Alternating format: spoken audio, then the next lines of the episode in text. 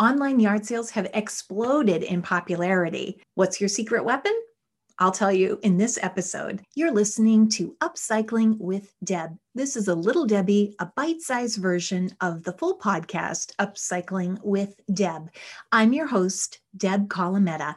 I wrote a number one best selling book called Best Offer, Best Life, and it teaches you how to leverage online yard sales to get the wealth that you want in your life. I have a brand new downloadable. If you head to my website, thedebsite.com, you can grab that for free.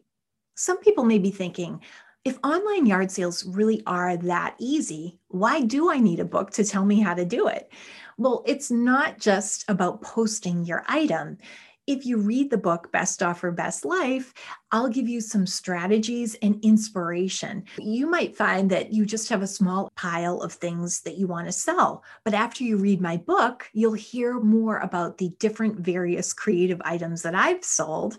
And then you'll start to look at your own stash of things inside your home in a totally new way also, you need to have a strategy when you're selling. There's so much competition right now that my book took on a new meaning, which I love. It's not just about getting people to try to use online yard sales. A lot of people have been able to try them. They had no choice because they had so many things they were trying to get rid of. So it organically came about that more and more people started trying online yard sales. But now you really need some extra strategies and you need the edge to make your ads stand out among all the other thousands of posts in the local online yard sale groups. So, reading my quick book, it's only 100 pages, or you can get it on Kindle. It's also available as an audiobook, whether on Amazon or audible.com. You can listen to it for two and a half hours while you drive to and from someplace, or even better, while you're organizing your space. Hopefully, it will give you that fire in your belly to get rid of some of your items and to start selling. People always say to me, like, oh, are you somebody who organizes? Are you a professional organizer? No, I am definitely not.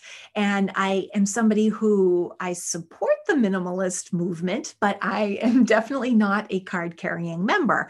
I want my house to feel as decluttered as possible. But when you've got four people who are very busy and active people living in a small space, it's going to feel a little bit more crowded. So online yard sales are my way to stay ahead of it, to recoup some of my loss. You would be surprised at how many times I've almost recouped the entire original purchase price for an item. It's like I'm renting it to myself for free. I encourage you to not only try it, but to read my book to get some tips to help you reframe how you look at the stuff that seems like it just is a permanent part of your home. Look at it in a different way, and hopefully, it will give you that shakeup that you need and the motivation and inspiration that you need to get going and try it for yourself for the long term that's when you're going to see results and that's when you're going to see transformation. So I hope that you pick up a copy of Best Offer, Best Life and make it your secret weapon. You can stand out among all of the online yard sales and think about being intentional. If your point is to get the item out of your space and you need to donate it to fast track your efforts of clearing your home, go to my website, thedebsite.com, and download my free one sheet cheat sheet guide to creative ways you can donate some of your items. So you can do this in a sustainable way um, and you're kind of going through you know some extra steps than just putting in a trash bag but it's a lot more responsible and better for you and better for the environment. Time to face the music. You bought it. You got to deal with it. That in and of itself is an activity that is going to make you think twice before you run through a big box store filling up your cart with stuff that you don't really need. It's a really good mindful process and i encourage you to try it. Thanks for listening to this episode of little Debi a bite sized version of the podcast Upcycling with Deb.